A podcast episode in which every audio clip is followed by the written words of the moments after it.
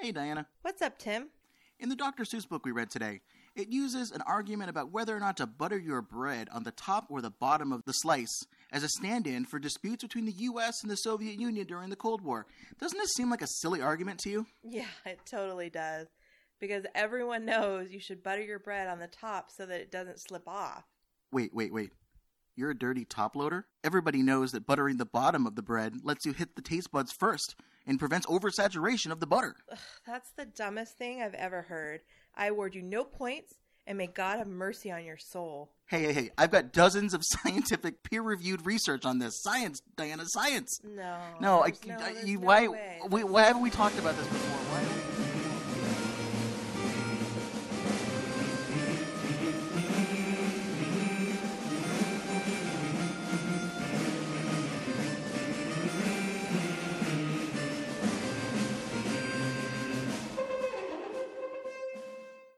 Welcome to another episode of the Super Critical Podcast, where we delve into the fun and oftentimes nonsensical way pop culture portrays nuclear weapons. As always, you can listen to our show on iTunes, SoundCloud, Google Play, YouTube, wherever else you may listen to podcasts.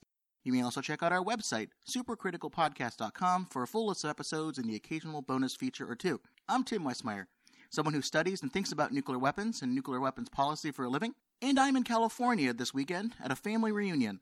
And since those can be awkward and sometimes trying events, I decided to rope in my sister Diana back onto the podcast to talk about nukes in pop culture. Diana, thank you for coming on the podcast. Oh, thanks for having me, Tim. Listeners of the show probably will remember Diana as my guest for our fun episode we did on the romantic comedy Blast from the Past. That was a great discussion about civil defense, fancy fallout shelters, emergency preparedness as seen on TV and in real life. But today, however, I wanted to turn back the page to our childhood. When we were just kids, there was a lot we misunderstood. We didn't need to fret about the atomic bomb. We only needed to know when The Simpsons was on. Radiation, fallout, and a loud, scary boom. What are those, I wonder, out loud in my room? I run to the library, read a Dr. Seuss book, super fast. Then I call up my sister to record this podcast. As you can tell from my bout of silly rhyming, today we are here to talk about Dr. Seuss's The Butter Battle book, published in 1984, a few months before I was born. This book is as, as old as I am, pretty much. Dr. Seuss thought that the nuclear arms race between the US and the Soviet Union was beyond control, so he decided to do what he does best and write a story about it, for kids and adults alike. Dr. Seuss, whose full name is Theodor Seuss Geisel, uh, I actually just found this out. His last name, Dr. Seuss, is actually supposed to be pronounced like Rolls Royce, so like Dr. Seuss. I didn't know about that. Do you know about that? I did not know that. Let's call him Dr. Seuss. That's what we know him as. He wrote this book when he was 80 years old. Wow. Yeah, I can't imagine what I'll be doing when I'm 80, but it's not writing best selling children's books.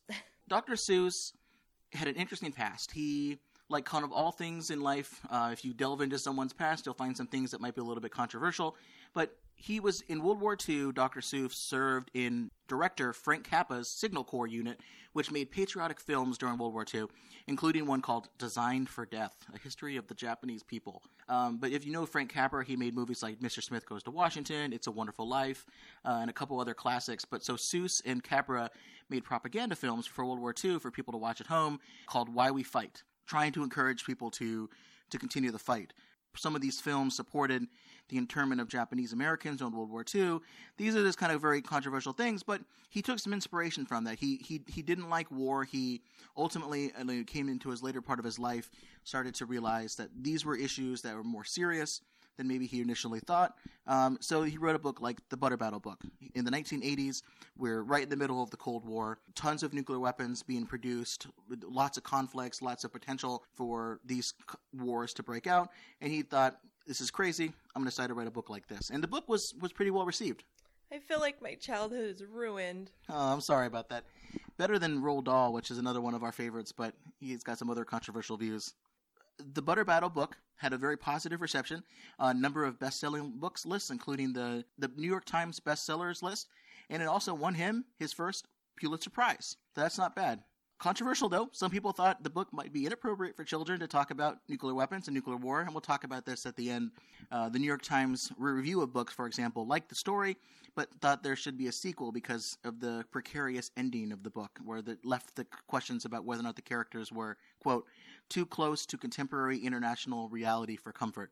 It was also made into a television cartoon, was also televised and then shown later in the Soviet Union in the early 1990s.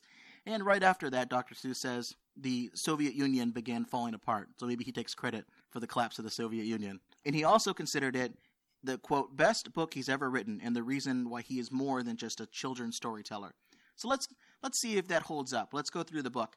Uh, spoilers as usual. Uh, we're going to spoil this like five to ten page children's story. So if you haven't seen it yet, there's video of the book on YouTube. You can uh, read the book on the internet, or you can go out to your local bookstore and pick it up. But Diana, let's walk through the the plot here. So in the book, there's two towns that are right next to each other, divided by a giant wall. So we're not talking Game of Thrones. We're not talking the Berlin Wall, although the wall in the book, the word wall is capitalized. So you know it's something big. Two groups of people. You've got the Yooks. They are people who wear blue. And what do they do that distinguishes them from the other people, which are the Zooks, who wear orange? Well, naturally, the Yooks uh, butter their bread side up. Oh, okay. Well, that that's pretty normal. What about the, the Zooks? Well, they, for whatever reason, eat their bread with the butter side down. Oh, that's I can see how that would be a pretty controversial difference. Oh, absolutely. Everything else is pretty much the same. They have different uniforms, but they all look the same. They all kind of speak the same. Their houses look the same. Everything seems identical except for the fact that they butter their bread on different sides of the bread. That is like a super fundamental belief. You create your eHarmony profile, is there a box to check about whether you butter your bread on the top or on the bottom? no, but there should be. it's almost as controversial as how you put the roll of toilet paper in the oh, bathroom. We're joking now, but actually is pretty serious. so the story starts with Grandpa Yooks, so the guy that wears blue, butters his bread on the top. He's dragging along his grandson along the wall, and he's telling a story about why we fight the Yooks, why we resist the Yooks, why we think the Yooks are the worst. As you know, on this side of the wall, we are Yooks. On the far other side of this wall live the Zooks. And the things that you've heard about Zooks are all true. That terribly horrible thing that they do. And in every Zook house and in every Zook town, every Zook eats his bread with the butter, side down. And all honest folks know that you can't trust a Zook who spreads bread down below. Every Zook must be watched. He has kinks in his soul. That's a pretty serious insult to somebody that you say their soul has kinks. Absolutely. He tells the young grandson that we follow the right, honest way, that every Zook on the other side of this wall must be watched, and that's why he, when he was young, he joined the Zook Watching Border Patrol, which is kind of like a like a street cop and he would walk along the wall with his his snickberry switch, which is kind of like a stick with some prickly hairs at the end of it. He would walk along the wall, and anytime a zook came by the wall, got too close, he'd shake that at him, and he would threaten to hit them. And that worked out pretty well for him. He was pretty confident in his life. He was having a pretty good day. But one time, what happened? Someone came by and and ruined his day. Well, there was a zook that came and slingshot over to his side of the wall. That's not good.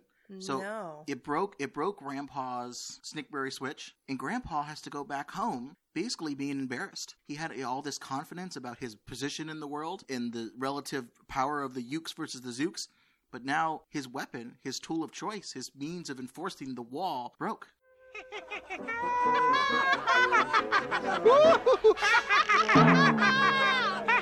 Hurrah, hurrah, side. Back aside, down.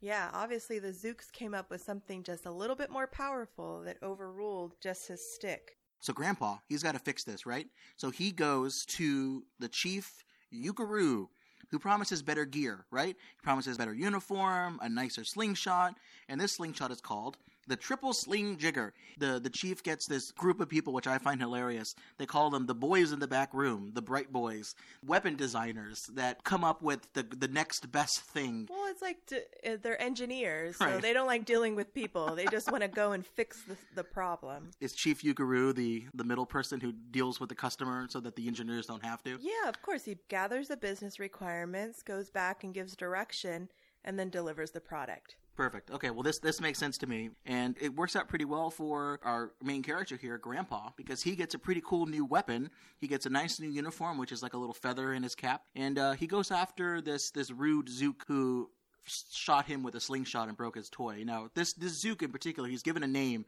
He's one of the few people that's given like an actual name. Yeah, his name is Van Itch. It's a funny name. What do you think it means? I don't know. I haven't really put too much thought into it. It's What- just a what- funny name, right?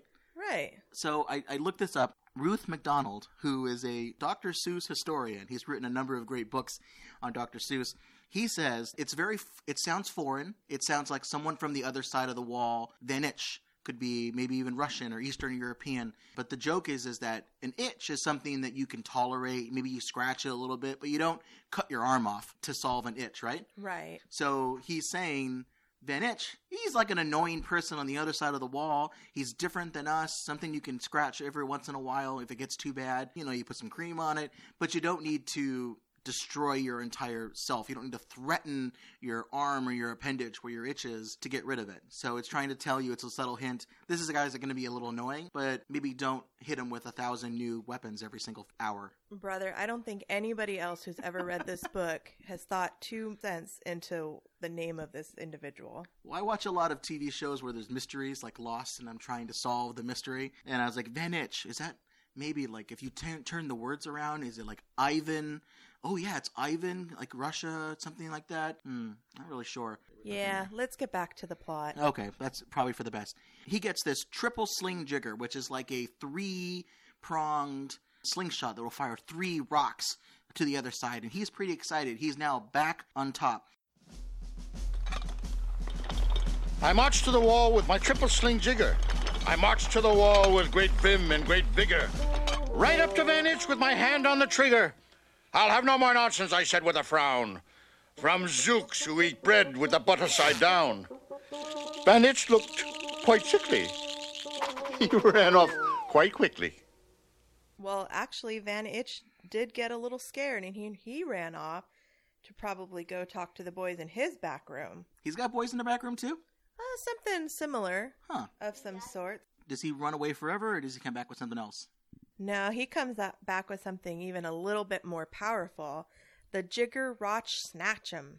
Ooh, what does that do? Uh, it's it's a little similar to the triple sling jigger, just a lot more complex. Well, I think what this one does is it catches the rocks that get fired at their side and shoots them back. Right. That's tough for Grandpa Yook because now his weapon that he spent all this time building, the the boys in the back building, now it's nullified. It's it's gone. Right. They got to get back to the drawing board. Uh, all right. Well, he goes back to the chief, and the chief says, "Don't worry about it. Everything's fine. I know you're having a bad day, but don't worry. Slingshots are outdated. They're old tech. What you need is something modern." All we need is a, a more modern kind of a gun. My boys in the back room have already begun to think up a walloping whiz zinger of one. So the boys go back in the room, tinker around a little bit, and they come up with a new weapon. This is the Kickapoo Kid. This is a fantastic new weapon, I would say. It, it's on top of a dog. They trained this dog named Daniel, the Cocker Spaniel. It'll carry essentially, it's like a cannon. It's pretty cool stuff. It fires using Poo-a-Doo powder. When you combine it with the dog, hopefully it's not powered by dog poo. But it fires ants' eggs, bees' legs, and dried fried clam chowder, which sounds pretty gross to me. Uh, absolutely. I would not want that fired at me. They take this, Daniel carries it over to the wall, and again, he's like ready to declare victory. People are marching with him, they're singing songs.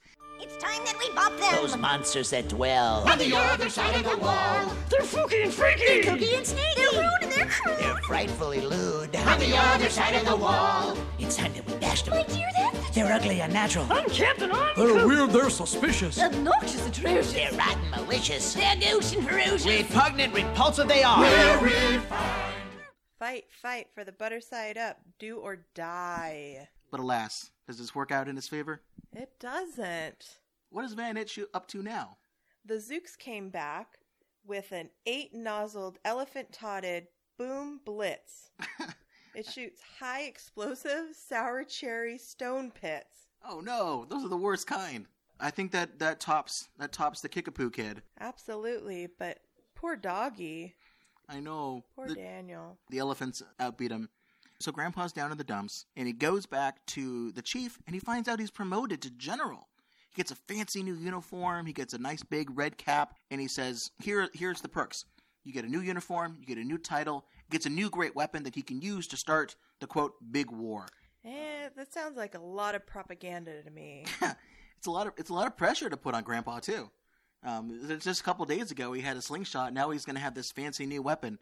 This fancy new weapon is called the Utter Sputter. It's supposed to be an airplane, but it has giant feet, so it kind of like hops around on the ground. What it will do, according to the, the, the boys in the back, is it will cover the Zooks with blue goo, which will gum up, I guess, their chewing ability, so they can't chew their bread, even though it's buttered on the bottom. They can't do anything like that. Although I think the the fun part about this was even the, the chief was like, "Well, we don't know what this does, but here, take the, take the wheel." Grandpa flies this thing or kind of walks this thing all the way over to the wall, and he's excited for victory. He's kind of given the heads up of just you know go start go start attacking. Not even he's no longer on a mission to keep out the Zooks. He's like, no, now we're gonna go take them out. But this probably works out well, right? Uh, except that the Zooks came back with a sputter exactly the same. Uh-oh. Van Itch.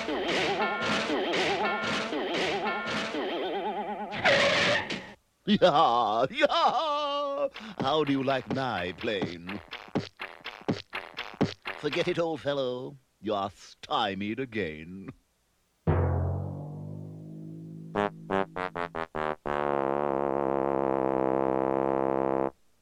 Exact same one. Uh oh, it sounds like there's some kind of a spy, a Zook spy, in- with the boys in the back. It reminds me of the fact that the Soviet Union had a spy network during the Manhattan Project when the United States built their bomb. They had some some spies that helped them get the bomb less than five years after the United States. I think that's a subplot that we don't really get in the book, but if you read between the lines, like the four lines per page, you can really see that. Yeah, and you definitely don't get that when you're five years old reading this book. So Van Itch threatens to goo the Yooks if the Yooks goo the Zooks. We're in a situation now where if you hit me, I hit you. So this results in total despair in the, the land of Yooks. Grandpa comes back, lands his utter sputter, and he gets mocked by the the song girls and the marching band who just a little bit ago, a little while ago were singing him on, and tells him that he did terrible flying. yeah, that was. They quote said, "That was a pretty sour flight you just flew, and the chief Yookeroo has been looking for you." Oh, poor guy. You know, he could have attacked the other side, but then all of them would be covered in goo. He actually made a good decision. The chief tells Grandpa that this is the last straw. The boys in the back have spent hours and hours coming up with this next big weapon. What the chief calls the new gadget, the final weapon that they need, which is called The Bitsy Big Boy Boomeroo. The Bitsy Big Boy Boomeroo. And this thing looks like an egg, right? Like a little egg you would hold kind of around Easter time or maybe when you're making scrambled eggs. But it's filled with this mysterious substance called Moo Laka Moo. And if you throw this egg or if you drop it somewhere, something bad happens. It seems like everything gets destroyed because the chief then says, Take this egg, my friend. I love how when he hands him the egg, he's like hiding behind a window and has it like on a stick. Yeah, just in case he drops it. Right. You got a little itsy bitsy big boy, Boomeroo. That lovely throbbing, clobbing gumdrop that you're holding in your hand will blow those blasted zooks away to Never Never Land. and he tells all the townspeople of, of Ukdom to go in an underground bunker. Because once this thing's going to happen, this bomb's going to get dropped, they need to be safe somewhere. So it sounds like it's a pretty big thing. Yeah, looks dangerous. Uh, I thought this was funny that they called it a gadget uh, because the nickname, the, the code word during the Manhattan Project for the first atomic bomb was the gadget. That's how they referred to it. That was the, the code. They didn't call it an atomic bomb because then if the the Germans wouldn't see what they were working on, they'd be like, "Oh, that's what that is." But if you just call it a gadget, eh, it could be anything. Could be like a new radar system. Could be something for the president's uh, radio. You know, anything weird like that. But I just thought that was kind of funny. I'm sure he knew that when he put that in there. So the Yooks go underground, and Grandpa solemnly walks over to the wall, and he runs into grandson. Right? Yeah, he runs into his grandson and he says, What are you doing? He essentially says, What are you doing here? You should be down that hole, but you're up here instead. But then Grandpa has a change of heart. Right? He says, But perhaps this is all for the better somehow. You will see me make history right here and right now. You will see your old Gramp put an end to them all. Put an end to all those Zooks who live over the wall. Put an end to the every last village and town of those fiends who eat bread with the butter side down. Yeah, I mean, you might get blown to smithereens, but you'll get to see me in my final moment of of victory over the over the Zooks. Uh, Grandpa goes up to the wall. He climbs a tree. He's on top of the wall, and he's basically saying, "All right, it's time to do this." If you're following along closely, you probably guess what happens next. And I, my dear chap, have a message for you. Namely, I also have a big boy boomeroo.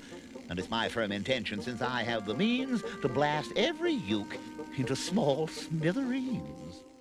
So he's met at the wall by Van Itch, who also has a big boy boomeroo. He's got his own. He's got his own. Looks just the same, just like that egg. Uh oh. Well, they both stare each other down. They come up to each other. They have the two eggs kind of sticking out, and the grandson says, Grandpa, be careful. Hey, easy. Oh, gee. Who's gonna drop it? Will you or will he? Why? Why? Be patient. We'll see. We will see.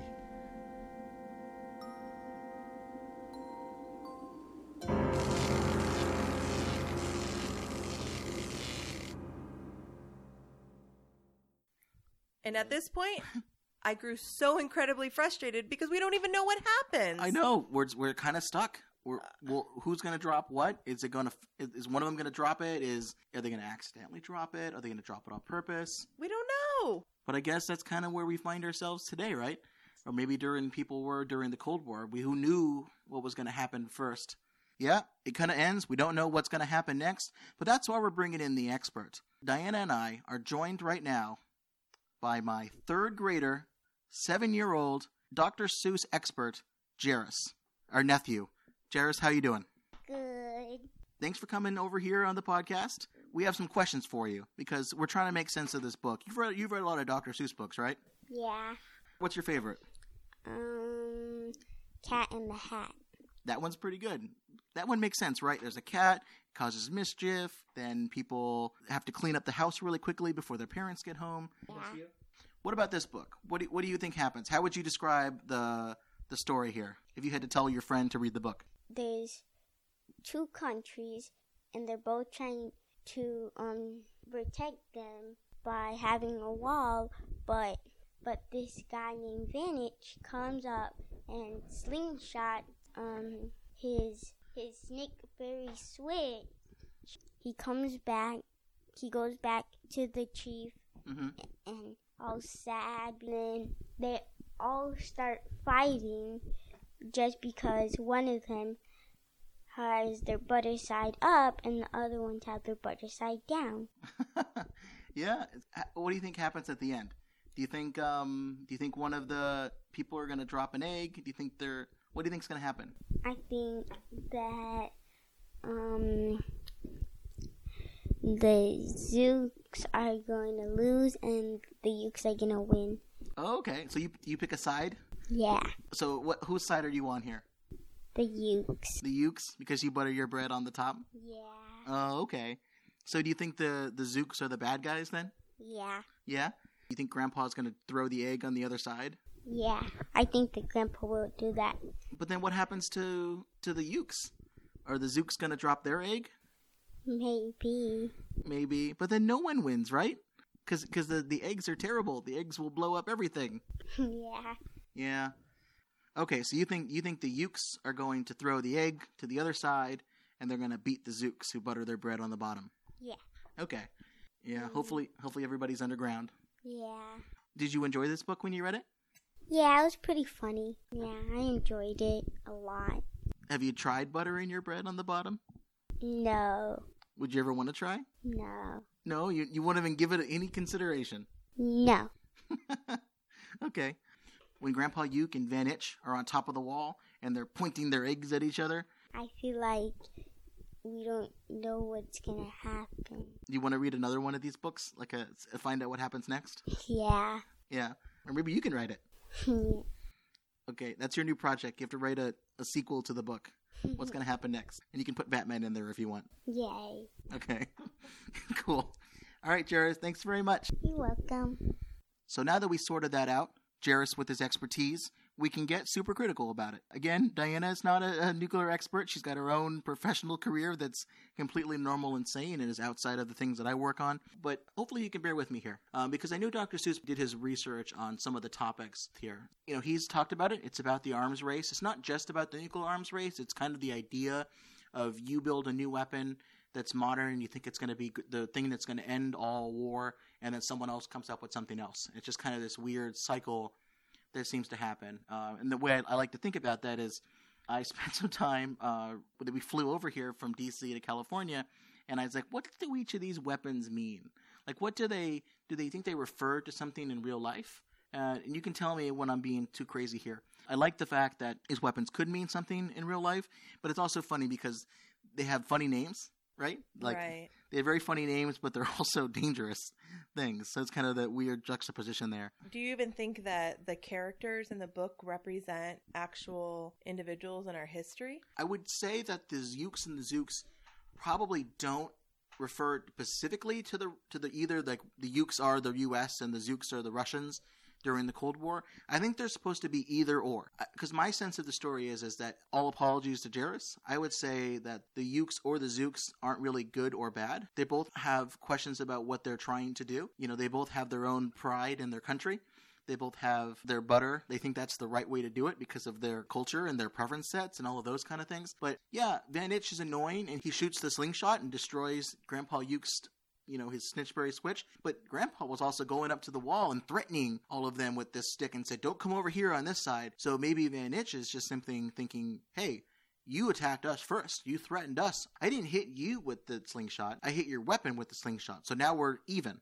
Now we can be okay. And then it keeps going back and forth. This is clearly an analogy being set up, a story here. But I look at the different weapons. The Snickberry switch which is like a very simple weapon. It's a baton or that medieval weapon where you have a, a chain and a, like a spiky ball at the end and you kind of turn it and you can hit people with it. I think this represents a time where we use sticks and swords for warfare. It's like the most simple thing. And then the slingshot starts to be like bows and arrows, and, it, and then you got your triple sling jigger, which I think represents the missile age or guns. You know, still conventional stuff though, nothing no nuclear, chemical, or biological weapons. And this is the, the slingshot that's got three rocks that it will throw at one time. But then the Jigger Rock Snatchem, I love the names here, is missile defense, right? It's something to knock out the incoming projectiles and prevents you from even able to fire them into their targets, which is great for the for the side that has one of those things. But then the side who builds the, the weapon, they don't they, they lose their ability to use them. So they have to come up with the Kickapoo Kid, which this is the thing that fires um, ants' eggs, bees' eggs, and dried fried clam chowder, which is super gross. I think this is like a biological weapon because you can imagine something gross like that being flung over to the other side. That's something that will cause like a science experiment on the other side that gets hit. Right. But then they, they get fired back with the eight nozzled elephant toted boom blitz. That's the one that fires sour cherry stone pits it seems like that's still a conventional weapon, but it, it's similar to some weapons that were used during Vietnam, these cluster bombs that would fire like small little pellets of weapons. I think that's somewhat similar. I don't know if it's exactly like it, but when we get into the utterly sputter, this airplane like thing, this is the one that fires goo on people. This seems to be a, a, a pretty clear reference to chemical warfare when you have goo on someone and it starts to affect their ability to chew things might be a nerve agent. Maybe I'm thinking too much into that. I think he's he's taking these ideas that are from reality and putting funny names on them, but they still evoke the same fear if they were used, but also a weird sense that the, the people who build them are like, all right, this is going to be the thing that's going to be the next modern invention that will lead us to victory. And then finally, the Bitsy Big Boy Boomeroo is clearly some sort of an atomic bomb. It's like a big weapon, doomsday weapon, even. It's, if, it could, if everybody needs to get underground, that sounds like it's going to be a pretty big explosion. And I think it's funny because the first atomic weapon that was used, its name was Little Boy. So you got Big Boy Boomeroo. I think there's a little fun playing around there.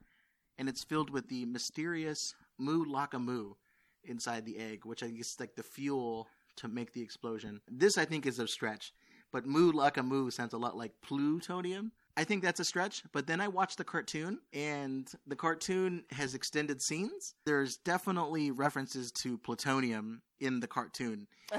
It's not for children's references, like children to be able to recognize it, but you see this goo that gets created, and then it gets pushed into a spherical shape and get turned. And there's a the song says you have to shape it just right and compact it down. Now this sly, unstable substance, dug from deep beneath the land, contains primeval powers that we scarcely understand. And when it starts to dip and bubble, you compress it in the scrubs. That precipitates the plugins and activates the glocks. And then you squeeze it till it's squeezing, then you squeeze it even tighter. Cause the tighter that it's squeezing makes its mighty might more mighter. That's just how plutonium is shaped into a sphere, which then needs to go from the size of, uh, say, a soccer ball down to the size of a baseball. Like to compress it so that the actual the bomb will work and the super criticality, all those things that we talk about on the podcast. They joke about that in the cartoon. I'm, I'm not too far off base here. The, it doesn't just play around with the the names of things, but it plays around with this idea, and I'm sure you've heard of this: mutually assured destruction or MAD. This is the idea that if you hit me, I'm going to hit you. So why would you hit me? And there's the references to it here in this in the story. Van Itch says, "If you sprinkle us Zooks, you'll get sprinkled as well." And I'm here to say that if Yooks can goo Zooks, you better forget it, because Zooks can also goo Yooks. Similar concept as mutually assured destruction. Makes sense. Right. It's it's a concept that you may not have heard the name. It's abbreviated MAD. The guy who coined the term uh, mutually assured destruction or MAD, his name is John von Neumann. Uh, he's someone who was a, a, a weapons designer and a, a strategist. He invented game theory. He loved funny, humorous acronym. To him, it was a funny idea, but it also was an idea that he thinks would be a good one. But mutually assured destruction as a concept, right? If you hurt me, I hurt you. There's things that you need to do to be able to make that work. It's not simply a matter of I have weapons, you have weapons, we deter each other from hurting the other person. There's things that you need to set up, and this is going to get a little geeky. I don't think mutually assured destruction may actually have existed in the Butter Battle book, so it ends with who's going to drop it first, you drop it, I drop it.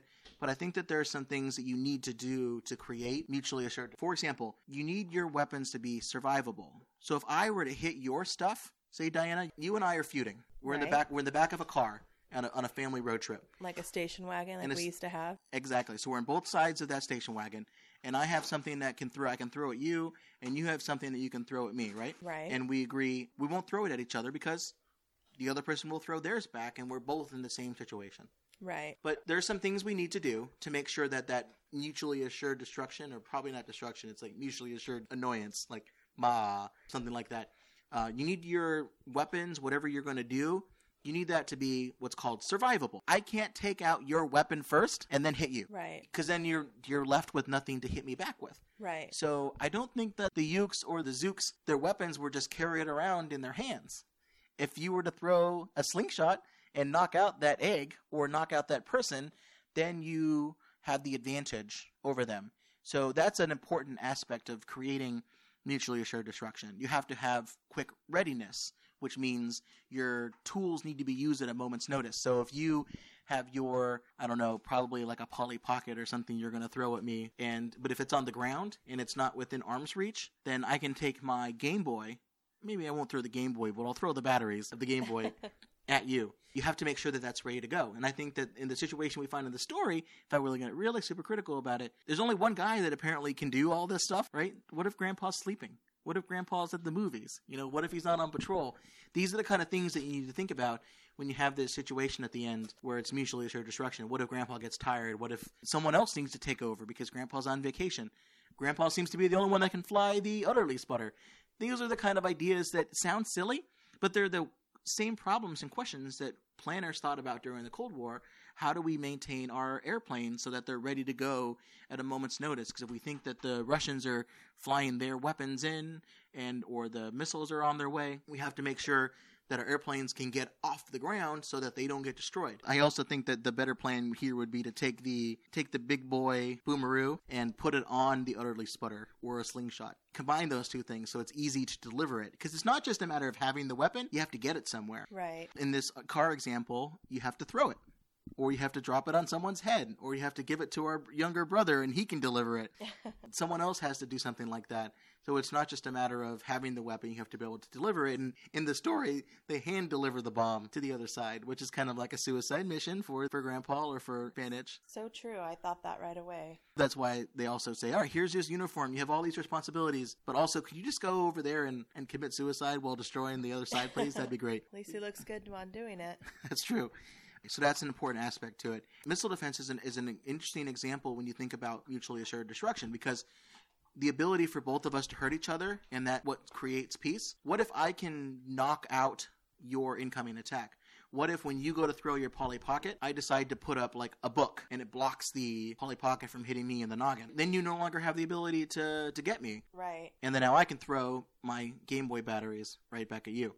So when Van Itch creates the Jigger Rock Snatch'em, that's essentially missile defense. It prevents them from being able to, mm, if they were to throw the bomb egg over to the other side, if they can catch it and throw it back, then that eliminates one side's ability to, to attack them. And one of the final aspects of, of mutually assured destruction is attribution. You have to know who attacked you. Now, it's a little easier here because there's only two towns. Right. So if someone gets hurt, you know it's probably the other side. But that's not the world that we live in. In a world where there's more than two countries with nuclear weapons or big, big boy boomeroos, you have to find out who was the one that fired them because you can't just start throwing them at everybody right. to retaliate. So attribution is an important aspect of that, including also warning systems, knowing that there's an incoming attack. Because if you don't know the attack is incoming until the the eggs start dropping on your side of the, the wall, then it's too late. Right.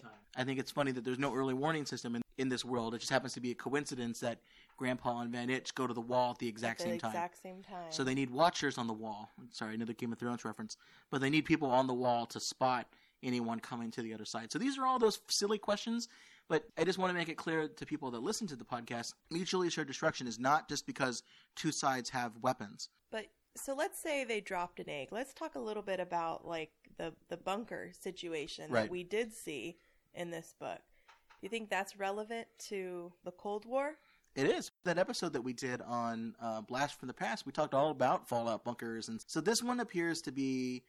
Um, there's two bunkers that I see in the in the story. Right, there's the community shelter where all the townspeople go, and I think it's funny when you read when you look at the book or if you watch the cartoon, they've got these wide-eyed, really blank expressions on their face. They're they're going down the bunker, but they're not really excited about it. No, and you can also see in the book that I mean they're lined up pretty formally. hmm It's almost as if they've done it before. Yeah. Do you, do you think the bunker is well stocked with all the things that we talked about that you need to have in a Fallout bunker? Uh, hopefully there's uh, green eggs and ham. yeah. Hopefully, two weeks worth of green eggs and ham at least. Although, who knows what kind of residual effects this big boy boomeroo does. right. It's not clear. They don't make a reference to whether or not there's like a radiation like thing or if it's just things get destroyed and when it's over, you can come back out of the hole. Yeah, I don't remember thinking too much about that when I was younger reading this book. Probably not. But there's also a government bunker. There's the, the bunker that the, the chief goes down along with the, the, boys, in the, back. Yeah. So that is more like a command bunker, a presidential bunker, or leadership bunker. Those are things um, that we talked a little bit about in our Terminator episode because there's certain facilities like for a long time Greenbrier in West Virginia is a, was a resort where people would go for skiing and other kind of fun stuff. But in the basement of that, they built the congressional fallout bunker. So where people, members of Congress, to ensure the continued presence of government would go down there. And then eventually the Washington Post in the 1990s found that out. Uh, they said, why does this conference room have blast doors? That's kind of interesting. And they reported on it, and then it's no longer able to be used. So maybe there is a congressional bunker somewhere else that we just don't know about it. In the cartoon, so it looks like a like an Escher painting where there's just tons of staircases that are no handrails or anything, but they just spiral down uh, into this little bunker room where they build the big boy Boomeroo.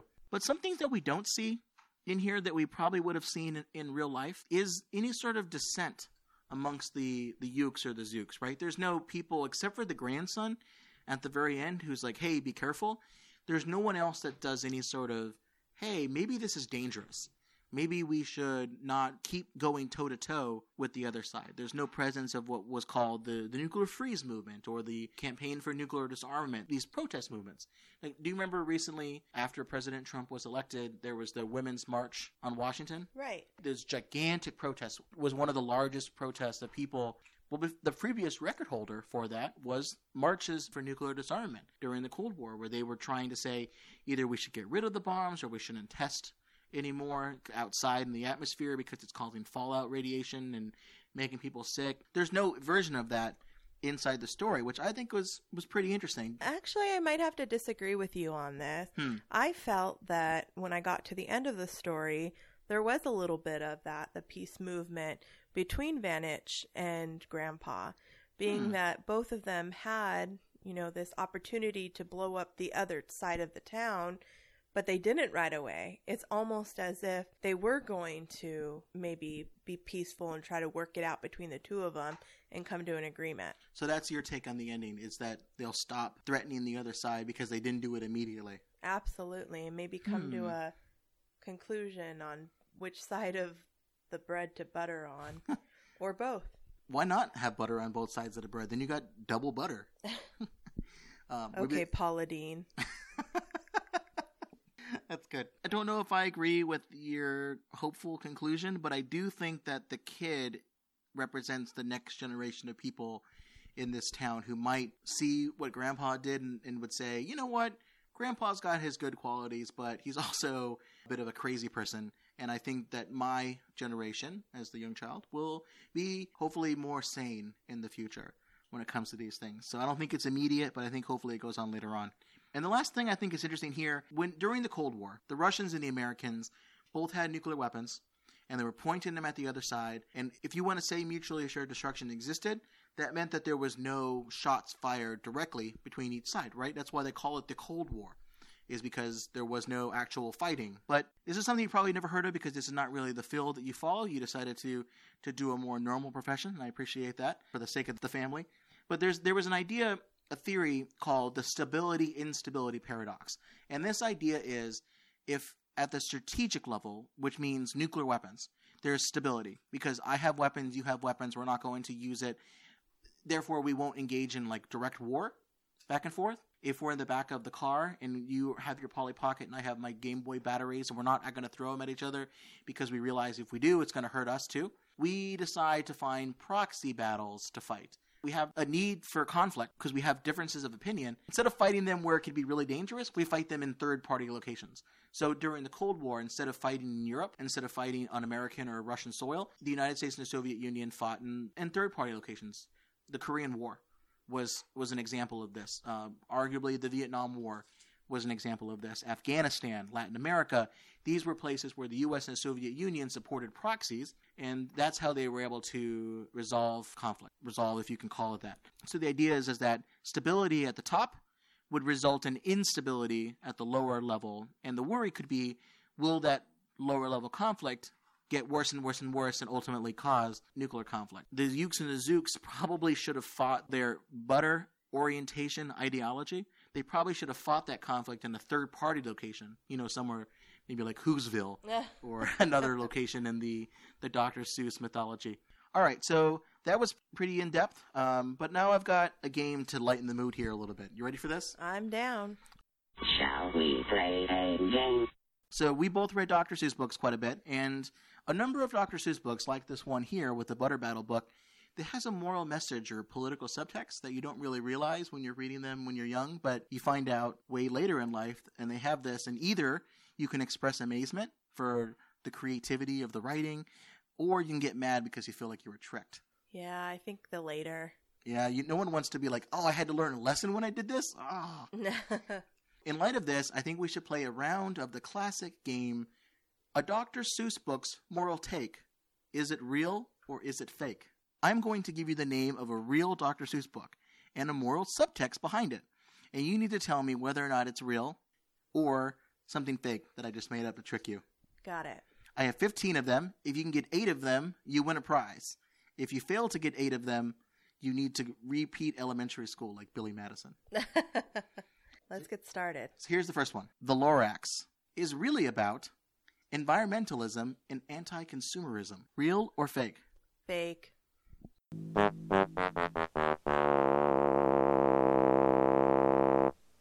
That one is absolutely real.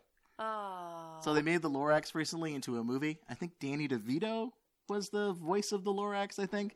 Um, but yeah, it's about. Didn't catch that one in the theaters. No. Well, so the Lorax is like a guy and he lives in a forest and they're tearing down his trees and he's not happy about it. So that one was real. That was supposed to be the easy one, so we'll see how this goes. One fish, two fish, red fish, blue fish is really about the impact of pollution runoff on marine life. And Jairus is still here, so you can go to him for your lifeline if you want to.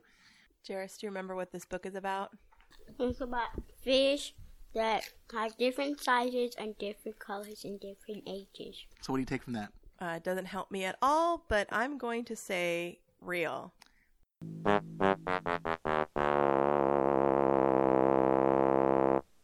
That one's made up. Jairus is right to laugh. If I Ran a Zoo is really about the epidemic of people eating endangered animals. These are tougher than I thought.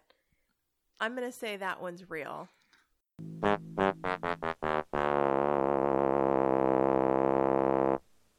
That one is fake. Dr. Seuss did not write a book about people that own a zoo to eat endangered animals. Jairus.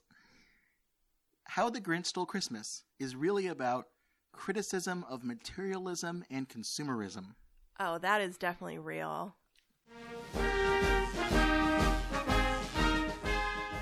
Bingo! That's the first one you got right. Perfect. I love Jim Carrey as the Grinch. He was pretty good. The Sneetches is really about promoting racial and religious equality. I'm going to say that's real.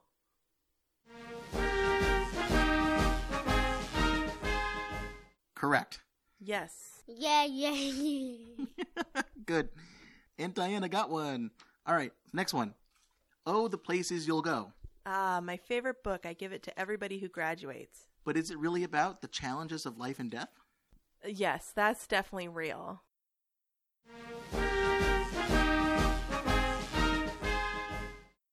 That is a good book, and I'm glad you uh, recommend it to people. It's one of my favorites, too. Next one. There's a Wocket in my pocket. It's really about the 1964 presidential election between LBJ and Barry Goldwater. I haven't a clue. I haven't even. I don't even remember that book. So I'm going to say fake.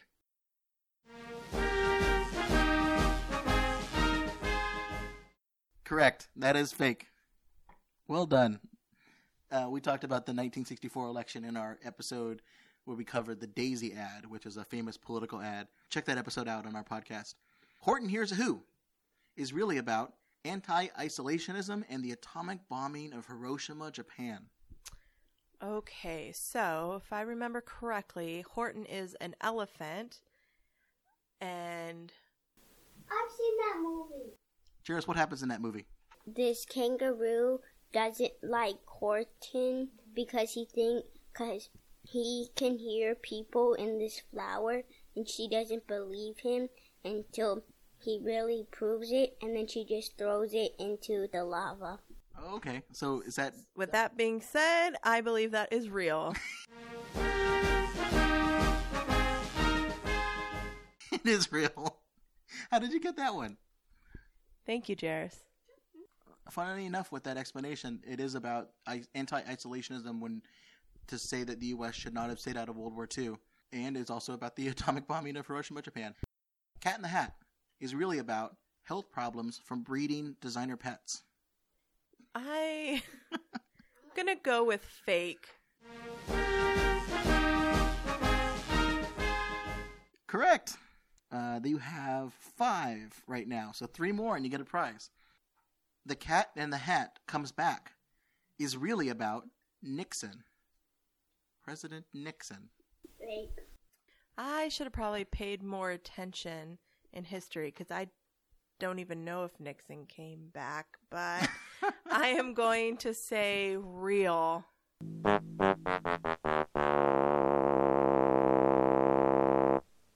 That one is fake, unfortunately. Jairus guessed fake. Yertle the Turtle. That one is really about Hitler. What? Again, don't remember that one. Fake. Jairus says fake. Uh, he's a smart kid. I'm gonna go with fake.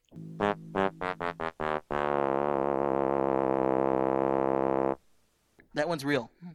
That story is is about Yertle the Turtle, who's this authoritarian leader, and he does some crazy stuff. Does he have a cool mustache? it's fine, cool. I think you have to see. Four more here. You have to get three more right to get your prize. Oh, the thinks you can think is really about the boundless limits of one's imagination. I'm gonna say real. That one is real. Jairus agrees. You're only old once is really about the U.S. healthcare system. I'm going to go with fake.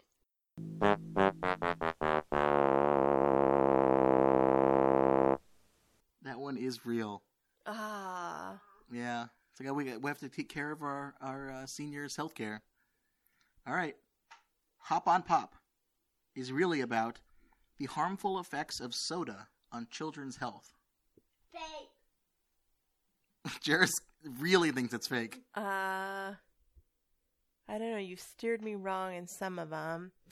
I don't remember what that one is about at all. I need to reread it. I got a 50 50 chance. I am going to say real.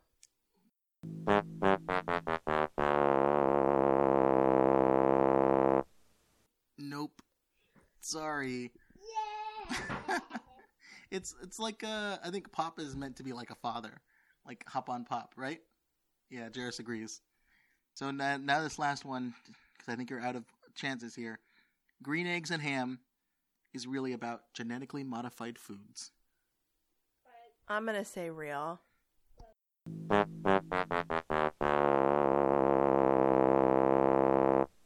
Oh, also fake. Still, that's not too bad. You got seven. Sorry, sorry, you have to repeat school. That's embarrassing. Oh, I forgot. I forgot to get you signed the contract beforehand. Ah, all right. You can just continue your life as normal. Strange game. The only winning move is not to play. All right, so let's do our last bit of things here.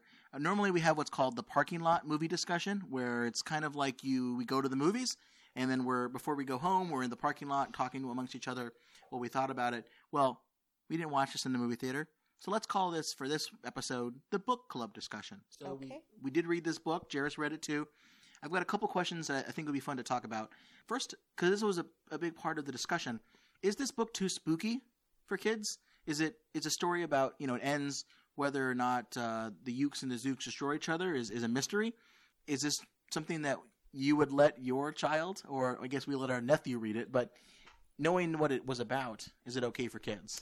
Yeah, you know, I, I've thought a lot about this after reading the book, and now that I'm older and wiser, supposedly, and I can recognize what the underlining message is in the book, uh, I also realize that you don't see that when you're a kid, and it's more of just for entertainment at the surface level. So, no, I don't think it's too spooky or heavy for kids, unless uh, you're a kid that is into nuclear arms race.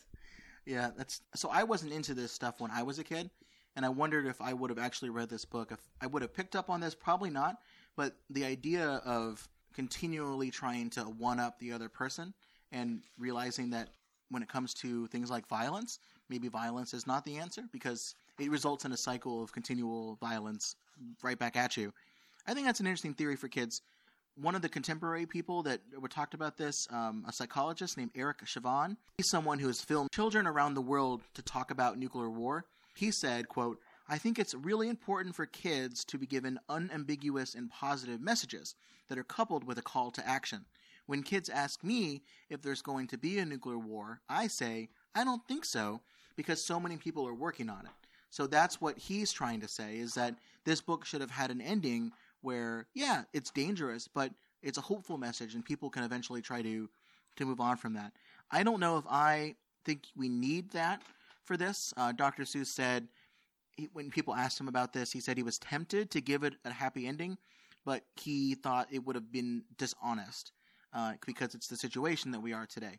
I, I, I kind of think I agree with this. I think it's one of those things where it, it's a book that makes people think. I would be okay with my child reading it as long as you place it in the proper context that you have a conversation about it afterwards. And if that's the the avenue that the that the the young person would read that book and take that message out of it, and it produces questions, questions are good.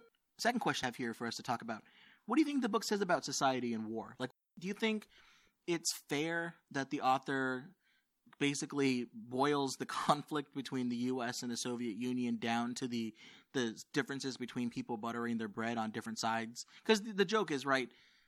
This is I'm really stating the obvious.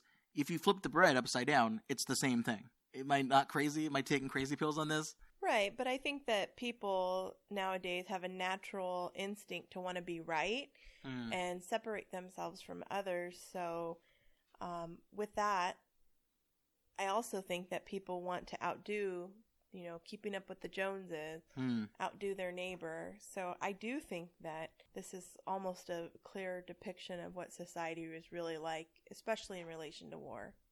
That, that that is interesting. I haven't thought about that perspective there. It is definitely about that because we see themes of that in the story about how excited they are that they get this next new weapon, and there's literally marching bands and song girls that praise the Yooks and their bu- butter upsideness. I think the it is. I think it's a little unfair to talk about the U.S. and the Soviet Union as if you think about it as the from the perspective of we're the same. Why are we even having this conflict? Now, I don't think you can necessarily take it to the level of we have this conflict, therefore let's have nuclear weapons and let's threaten each other's cities and destroy the world. But I think the the sense that the Soviet Union is the same as us except for this isn't really always the case. I mean, there were there were some pretty big violations of civil rights, of democracy, of individual liberty. Like these were, I think, there's some major conflicts that we had. There, there was an ideological difference between communism and the United States. It's just a question about what do you do about it. Um, finally, I think it would be fun to talk about here. Do you think this would make a good live action movie adaptation? You talked earlier about how much you like Jim Carrey and The Grinch. Do you think this movie could be made with live action characters?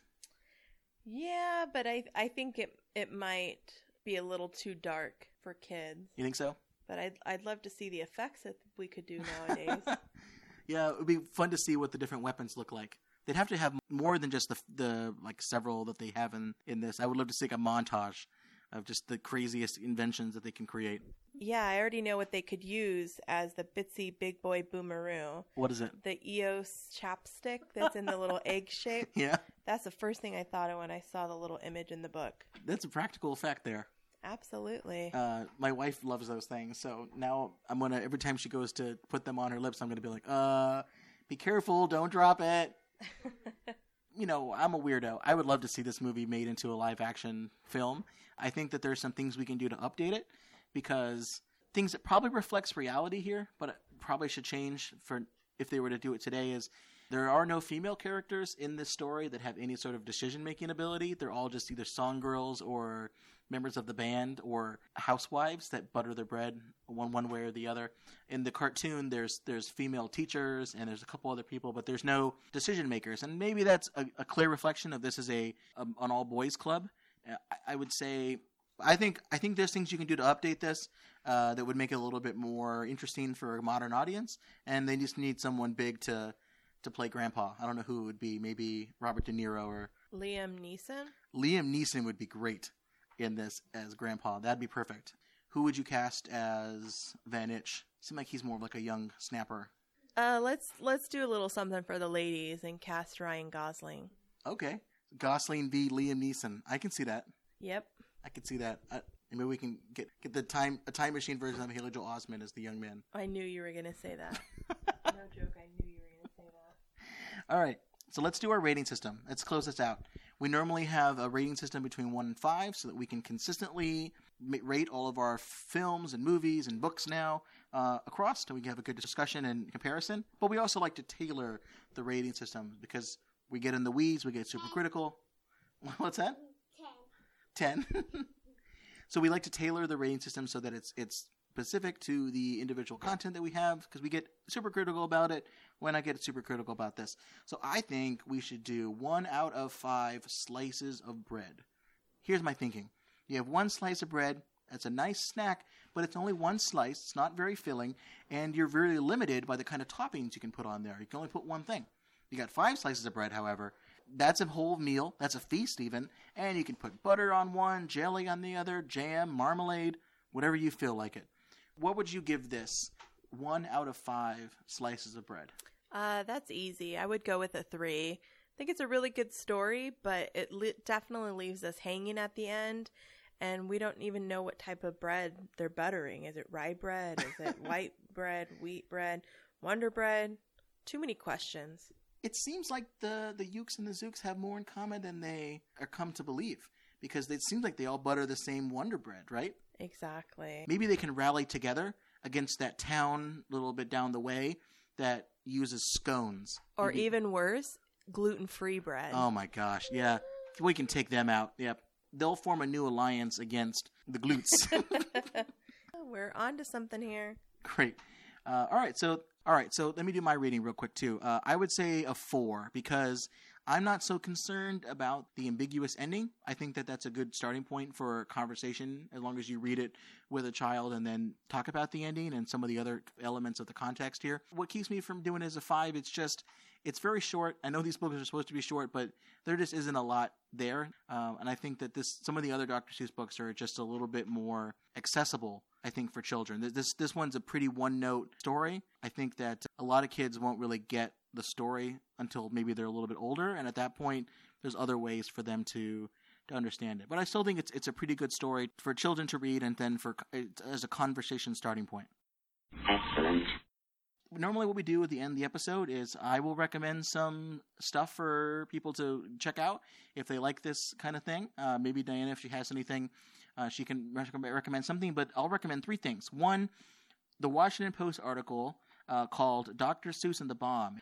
The article was published in 1984, and it's it's a review of the story, and it, it's a it's a counter view to the one we talked about here.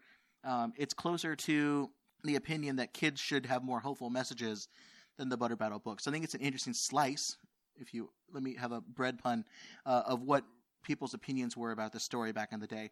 Second, I recommend the cartoon version of this book. It's actually kind of entertaining. It drags on a little bit because it's a lot of singing. You know, it's a five to ten page story, but they make this last twenty two minutes. But there's some extra content and there's some some fun stuff in there. Um, finally, and I would recommend a book called Trinity: A Graphic History of the First Atomic Bomb by Jonathan Fetter Vorm from 2013. It's a comic book about the first nuclear bomb test, and it goes into great detail through the medium of comics. And I think it's a great way of telling this story. Diana, do you have anything that you'd recommend? Obviously, I'm not going to recommend any Dr. Seuss books because I don't even know what they're really about. But I do really love. You know Oh, what the seven of them are about. I do love Oh, the Places You Will Go, and I think it's a good read for anyone moving on to a next phase in their life. Terrific, thank you. Jairus, do you have anything you recommend to people? Um, I will recommend um, Who Was and What Was books. What are those about? It's about um, D Day. There's the books of D Day, like it'll tell you what it was D Day about. all those kind of things, or or people. Cool. Yeah, well, Jairus' dad is in the army, so I, I can see how those books would have made it your way. Those are good. I'm going to have to check those out. Thanks, Jairus. Uh, and I see you have a Lego Batman t shirt on. Would you recommend that to people too? Yeah. Cool. Diana, thanks very much again for coming on the podcast. I'll see you the next time I'm in California, and I'll make you do another one of these. How about that? Sounds good. Thanks for listening to another episode of the Super Critical Podcast. If you have any suggestions for future episodes or want to tell us what we got wrong, there are a couple ways you can contact the show. We're on Facebook, facebook.com slash supercriticalpodcast. We're on Twitter, at Nuclear Podcast, and we even have an email account, supercriticalpodcast at gmail.com. And if you enjoyed the program, we'd appreciate it if you would consider subscribing on iTunes and leaving a review. Until next time, this has been Tim Westmyer. And Diana. And Jairus, and don't forget to leave a like.